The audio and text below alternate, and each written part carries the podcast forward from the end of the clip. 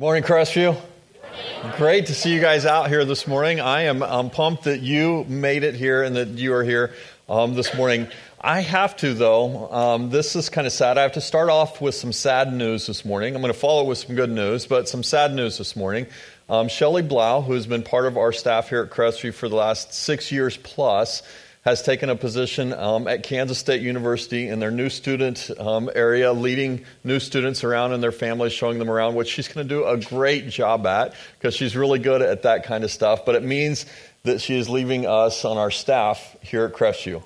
Um, it is really sad. Shelly has been a major part of the last six years plus here at Crestview. She's been um, really good for us. She's made all of us look better than we really are um, as a staff. She has been a major contributor to the different things that have gone on over the last six years, and we are going to miss her in a huge way. Um, we've said it often, and um, I think it's true. Everybody needs a little Shelly in their lives. Um, so here's the deal. Here's kind of the good news about it. They're not leaving at all. Um, they're going to still be around. In fact, George, um, her husband, George and Shelly, are going to be leading a small group still at Crestview. They're going to be part of our greeting team, first hour. So if you want to see Shelly from now on, you have to come first hour. Um, to church. There's plenty of space during our first service if you want to come and be a part of that. Um, George comes in and prays with me every Sunday morning before services get started, and I appreciate that so much. And they're going to still be a major part of our church, just not um, midweek in the office during that. So here's what I need you to do. Today is her last day as that role. I would love for you as you walk out today to stop and give Shelly a big hug and thank her for what she has done here at Crestview. I'd appreciate that. So here's some other good news, some cool stuff. Um, that an update of what's going on with our relocation project. But this one we're going to do by video. So watch this. In his book, Experiencing God, Henry Blackaby talks about this concept that it's best if we find out where God is working and then join him in his work there. Well, there's some great things happening here at Crestview. We've had 16 baptisms in the last three months. We have four different rooted groups that are developing and growing in their faith. And we have five people that are planning to go on a missions trip in November. Some really cool things going on. And our relocation process is going very smooth as well. Terry Holdren, who leads our building committee team, is going to give you an update, as well as Galen Bunning, who was the lead for our Beyond Us campaign. He's got something for you as well. Listen to these guys. I'm Terry Holdren. I serve on the finance and building teams here at Crestview Christian Church. We're excited to report on several developments over the last few months that, that we've been working on. First is the sale of the current facility we have that will allow us to relocate to the new property um, and do ministry there in a bigger and different way than we have before. So we have had a couple of offers here and have accepted an offer, are in the process of working out the details to close the sale of the building later this year in 2019. That process and that sale allows us to effectively move and relocate easier um, because of the reduced financial burden that the church will face, uh, which is great news um, and allows us to move to the other part of the, the conversation with you all, and that's the design of the new building. As you all know, we did great work as a church early on in designing the structure, thinking about classrooms and kitchens and sanctuary worship spaces and other things. Um, all of those documents are now being transformed from design documents to construction documents. Those are the actual documents that have the engineering specs and other elements that the builders will use to build the building. Um, we're nearing the completion of that four month process on design documents, or sorry, construction documents, um, and we'll be able to then break ground on the building later this fall. Um, we hope to then finish the relocation project by December of 2020 and are excited to be able to move into a new space that's specifically designed for the needs of the church. I want to give you an update on the Beyond Us campaign. Thank you for what you've done to see God's vision come to reality through Crestview. You committed over $1.3 million to this project, and so far you've given $608,000, and we're not even halfway through. Thank you so much for what you continue to do, and join us. If you want to increase that gift or you weren't part of it at first, come in now to Beyond Us and see what God will do. God is working here at Crestview and we're excited to join him in his work. It's very good stuff. Absolutely. I'm excited about what's going on with the building, but I got to tell you, I didn't go into the ministry to build buildings. I'm, I do not know that that's my calling at all, but did you catch at the beginning of this video when I said we've had 16 baptisms in the last three months. Now, let me give you some perspective. Last year, 2018, we had 15 baptisms for the whole year. And we've done more than that in the last three months. So please, I think that's what it's all about. And I, I am very excited about what God has been doing here. And we want to just join Him in His work um, and what He is already working through. So, one thing that I've done though, research, since we're relocating, we're building a new building, one of the things that comes along with that is signage. So, what kind of sign does a church put out, you know, in front of their yard, right, in front of their church? So, I've looked at some signs here recently of maybe what not to do more than anything else. Here's a couple church signs. Here's here's one of them. We love hurting people we, if you're hurting, this is a place for you. We want to help you out, but no, our goal is not to hurt you, and it's all how you read it, okay? Here's, here's another one that I found. Now is a good time to visit. Our pastor is on vacation. I know, my feelings were hurt on this one, but it continues. Here's the other one. Do you know what hell is? Come and hear our preacher. I know there's been Sundays like that. I, I, I, can tell when there's been a good one and a bad one. I'm right there with you. There's another one, though. It's not in front of a church, it's actually on the side of a highway. I think this is in Alabama somewhere. Um, it says, Go to church or the devil will get you. Motivational? Maybe. I don't know if that would motivate you to want to go to church or not anywhere, but here's the deal on this one it's, it's not true. Uh, there's nowhere in Scripture that talks about the devil's going to come and get you if you don't go to church somewhere. And it, the big idea, too, the Bible doesn't even say you have to go to church, right? I know some of you guys are like elbowing your wives, you know, I told you we didn't have to come, but here, you drug me here anyway. No, we are the church. You don't have to go to the church. We are. And it's special. There's something special about why we come together, why we worship, why we sing, why we study and learn and grow. There is something special to that. So the last four weeks, we've been in a series called Core. And we've just, this, the idea was to find the core of what we believe, and out of that, everything else can grow. Um, we were selling some books in the lobby. We still have a few more of these. Um, core 52. 52 verses that have been taken from Scripture to say if you can get these 52 verses down, you're going to understand the rest of Scripture a little bit better. We believe this as well. The last four weeks we've studied the Gospels Matthew, Mark, Luke, and John. And we've said it this way that if you can understand those four books, the first four books of the New Testament, you're going to have a better grasp of everything else that's happened in Scripture. So, everything in, in the Old Testament, which was a, really a covenant that was between God and um, Abraham, God, Moses continued this through, it was all pointing to Jesus. Um, and that's who we follow now. Everything since these four Gospels point back to the Gospels.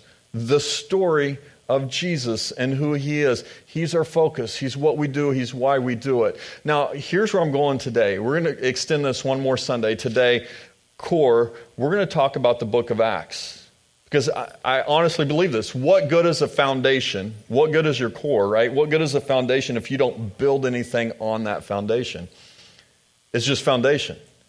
You've got to do something with that. You have to build on top of that. So, Acts is that. Matthew, Mark, Luke, John, they acted then. They did something with this information. Acts, they're, they're going out sharing this good news that they have with people around them. Um, it's important for us to see this as well. Luke is the author of Acts. So, Luke wrote the Gospel of Luke, then he wrote the Acts of the Apostles, the telling of the story of what he just told. How does it play itself out? Luke was a doctor, um, very meticulous in his writings and what he did, um, detailed, making sure that we understand it completely. It's a great story, the book of Acts is, of how the church got started and how this news spread. So Luke wrote part one, the story of Jesus, part two, how the story of Jesus is told to everyone else how the apostles went out and started churches, how Paul started churches and started to tell everyone about this. Now, each week we've showed a little piece of a video from the Bible Project. I love this um, website, it's a great resource for you, thebibleproject.com. This is an introduction to the book of Acts. Watch this video. It's the second volume of a unified two part work that today we call Luke Acts. These were written by the same author, Luke, who was a traveling co worker with Paul. This is clear from the book's introduction, where Luke says, I produced my first volume, that's the Gospel, about all the things that Jesus began to do and to teach. Now, Luke's giving a clue here as to what this book of Acts will be about. Volume 1 was about what Jesus began to do and to teach. Volume 2 will then be about what Jesus continued to do and teach. Which leads to a really interesting point about the book's traditional but not original name, the Acts of the Apostles. While different apostles do appear in most of these stories, the only single character who unifies the whole story from beginning to end is Jesus himself, acting directly or through the Spirit. And so the book would more accurately be named The Acts of Jesus and the Spirit. The book's introduction recounts how the risen Jesus spends some 40 days with the disciples, teaching them about the kingdom of God. This connects back to the story of Luke's gospel, where Jesus claimed that he was restoring God's kingdom over the world, beginning with Israel. So he called Israel to live under God's reign by following him. And he was enthroned as king when he gave up his life and then conquered death with his love. And so the book of Acts begins with the risen King Jesus instructing his disciples about life in his kingdom. So he promises that the Spirit will soon come and immerse them in his personal presence. And this fulfills one of the key hopes from the Old Testament prophets that in the Messianic kingdom, God's presence, his Spirit, would come and take up residence among his people in a new temple and transform their hearts. And so Jesus says, when this happens, the Spirit will empower his disciples to be my witnesses in Jerusalem, Judea, and Samaria, and to the ends of the earth. From here, Jesus is taken up from their sight in a cloud. It's an image drawn from the book of Daniel, chapter 7. It shows how Jesus is now being enthroned as the Son of Man who was vindicated after his suffering and now shares in God's rule over the world. And so he promises that he will return one day. And so the main themes and the design of the book of Acts flow right out of this opening chapter.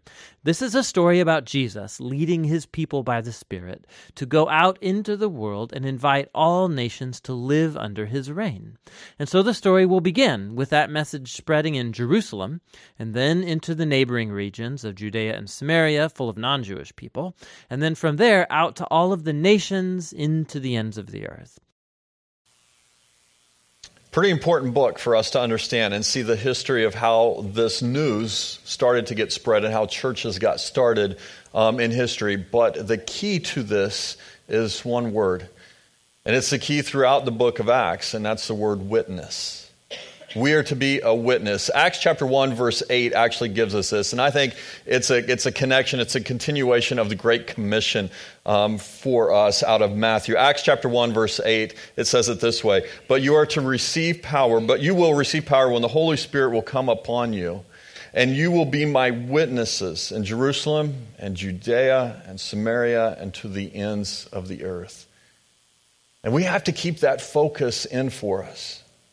When we become a follower of Christ, we have to make sure we understand what the intent is to be that follower. And it's this it's to be a witness.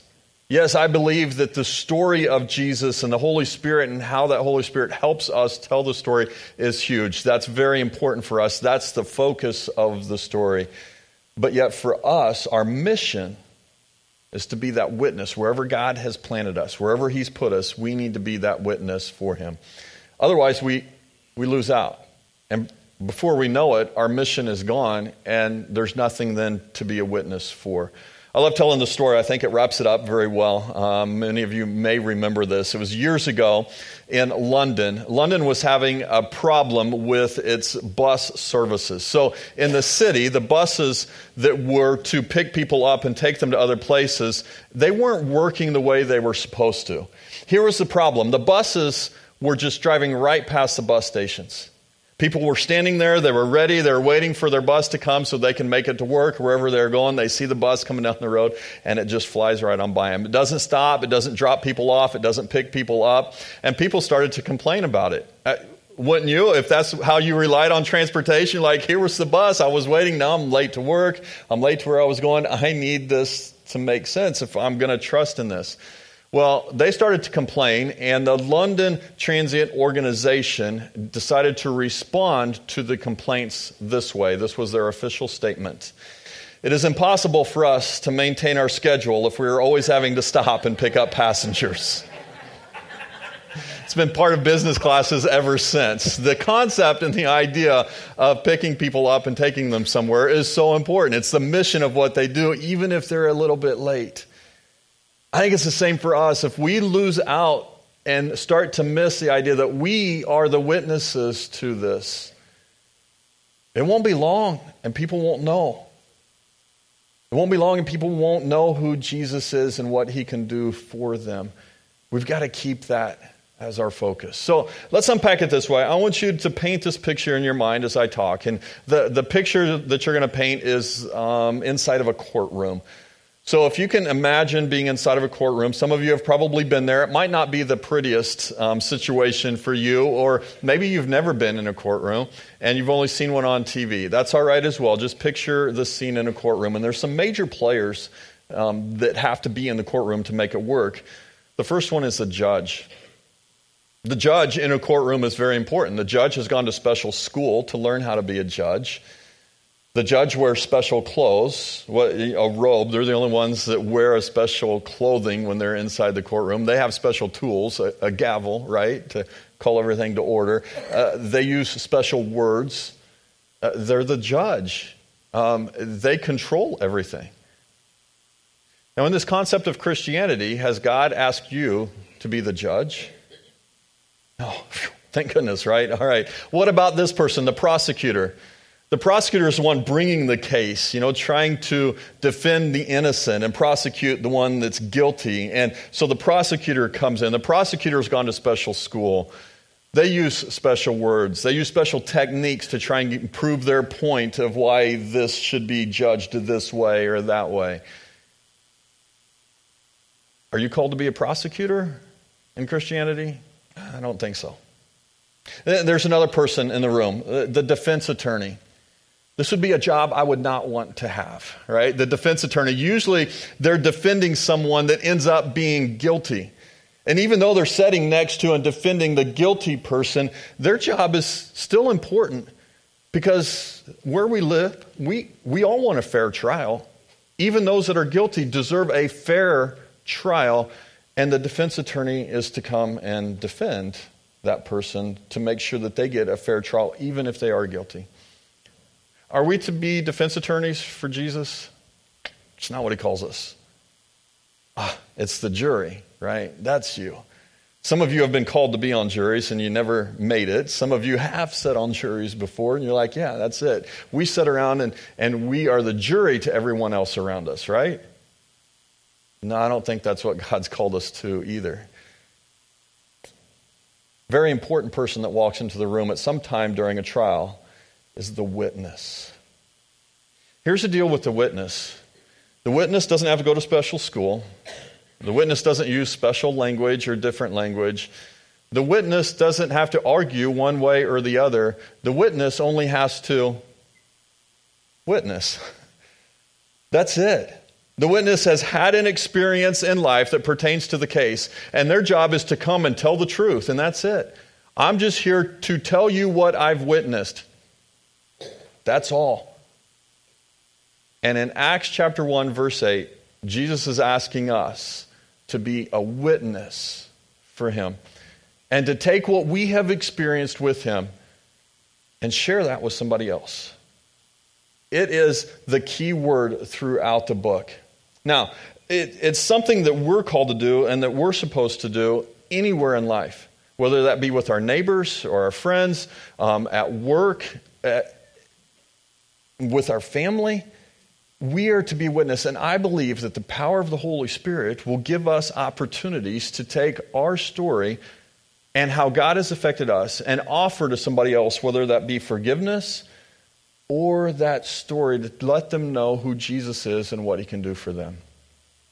This last week, if you um, were on Facebook at all, or you watched the news at all, you saw a pretty special scene I hope most of you saw this. If you haven't, we're, we're going to um, catch up on this. This last week was a sentencing hearing for a lady named Amber Guyger. She was a police officer in Dallas, and it was about a year ago.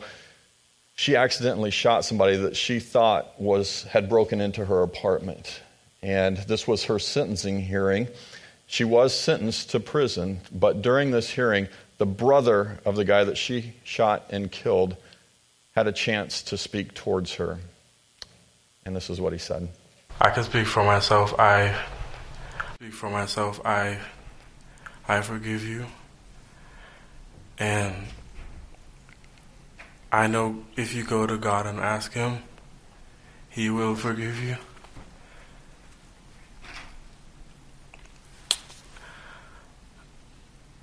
And I don't think anyone could say it. Again, I'm speaking for myself, not even bad for my family. But I love you just like anyone else. And I'm not gonna say I hope you rot and die just like my brother did, but I see I I personally want the best for you. And I, I wasn't gonna ever say this in front of my family or anyone, but I don't even want you to go to jail. I want the best for you. Because I know that's what that's exactly what both of them would want you to do. And the best would be give your life to Christ. I'm not gonna say anything else. I think giving your life to Christ would be the best thing that both of them would want you to do. Again, I love you as a person. And I don't wish anything bad on you.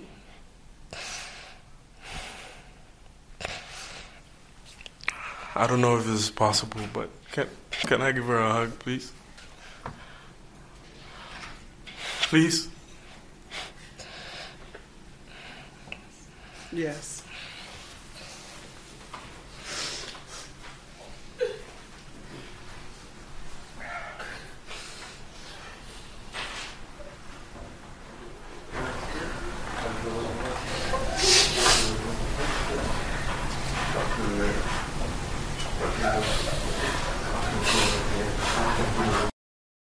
Man, what a powerful statement of forgiveness and what it did for him to free his heart up, absolutely. But also to be a witness.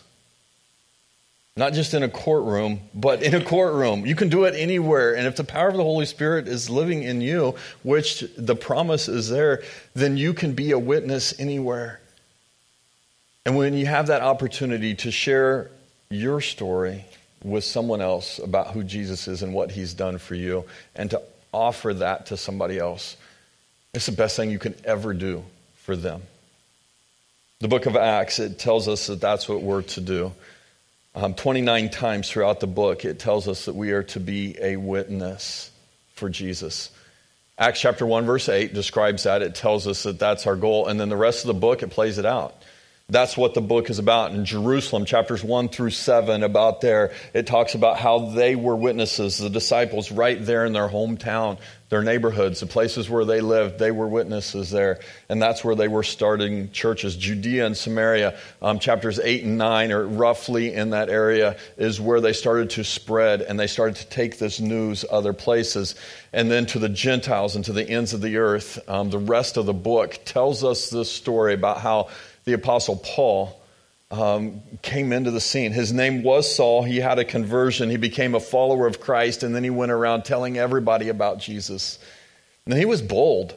And this is where I think it gets tough for us because we think, well, I can't be bold like that. I'm not the Apostle Paul. I'm not an entrepreneur. I'm not going to go start churches like he did, so I can't be that evangelist. Well, we're all different.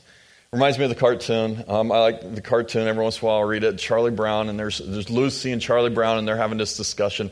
Lucy says, I'd make a great evangelist. Charlie Brown says, Why do you think that? She said, Well, the other day at school, I convinced a boy that my religion is better than his religion. He said, Well, how'd you do that? She said, I hit him over the head with my lunchbox. Maybe that's how you do it. I don't know. Maybe, you know, if that's the way that you have to go about it, all of us are different in that, but we're called to do it. Romans chapter 10, um, verses 14 and 15, it says, How then will they call upon him who they have not believed? How are they to believe in him who they have never heard? And how are they to hear without someone preaching? And how are they to preach unless they are sent? As it is written, How beautiful are the feet of those who bring the good news. Now, in this translation, it says preaching and preacher, and maybe you don't stand on a stage with a microphone and talk to a group of people, but you can preach to someone. And you have been called to do that. And how can that person know who Jesus is unless you, who have been called and sent to do that, tell them? And He'll give you the encouragement to do it. And we all do it in different ways. There's no magic formula for witnessing to somebody else. Somebody here is going to do it than somebody over here. And you, it might work one way with one friend and it might work a different way with another friend. But it doesn't matter. You still have this obligation, if you are a follower of Christ, to tell somebody else about him. I think about it like this often. If, if you discovered this afternoon, you, you discovered the cure for cancer, like all cancer, any cancer at all, if you came up with a cure for that, one pill would cure it all, would you tell anybody?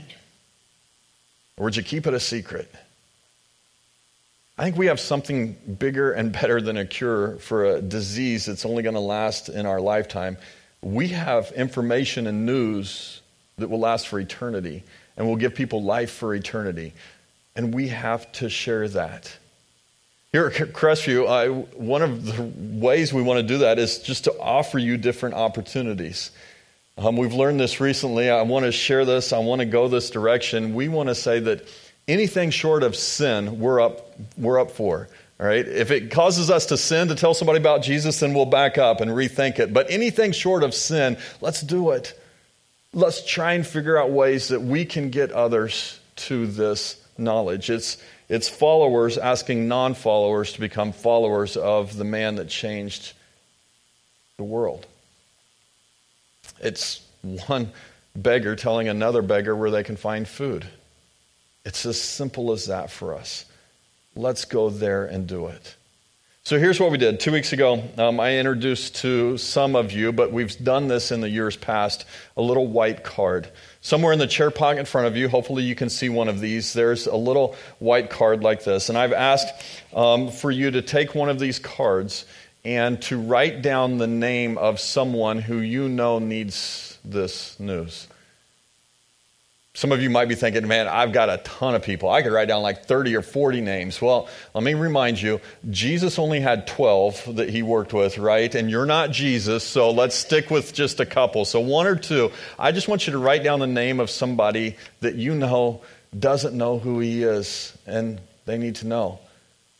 Just write that name. This is not where you're, I'm not going to encourage you to like go confront their sins or to have an intervention with them. It's not like that. Don't, we're not going to badger them into coming to church. Please invite them, yes, but don't, don't go too far. Don't manipulate them. This isn't a bait and switch thing. I just want you to write their name down on this card and then keep it with you.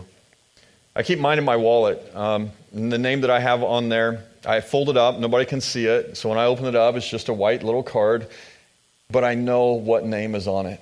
Maybe you keep it in your car, maybe your nightstand, um, maybe in your bathroom, somewhere where you can see it every day.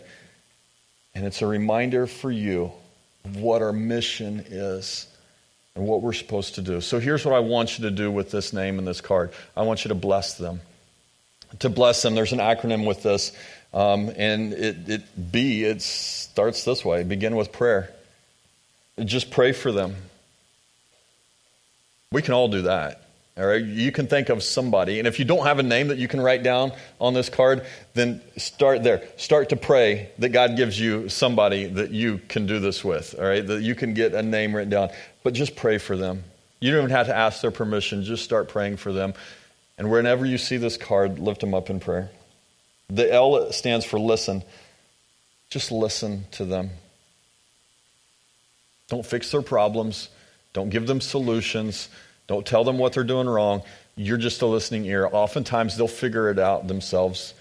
you are just there to be a listening ear for them, somebody um, that they can rely on to listen to them. Next is to eat with them.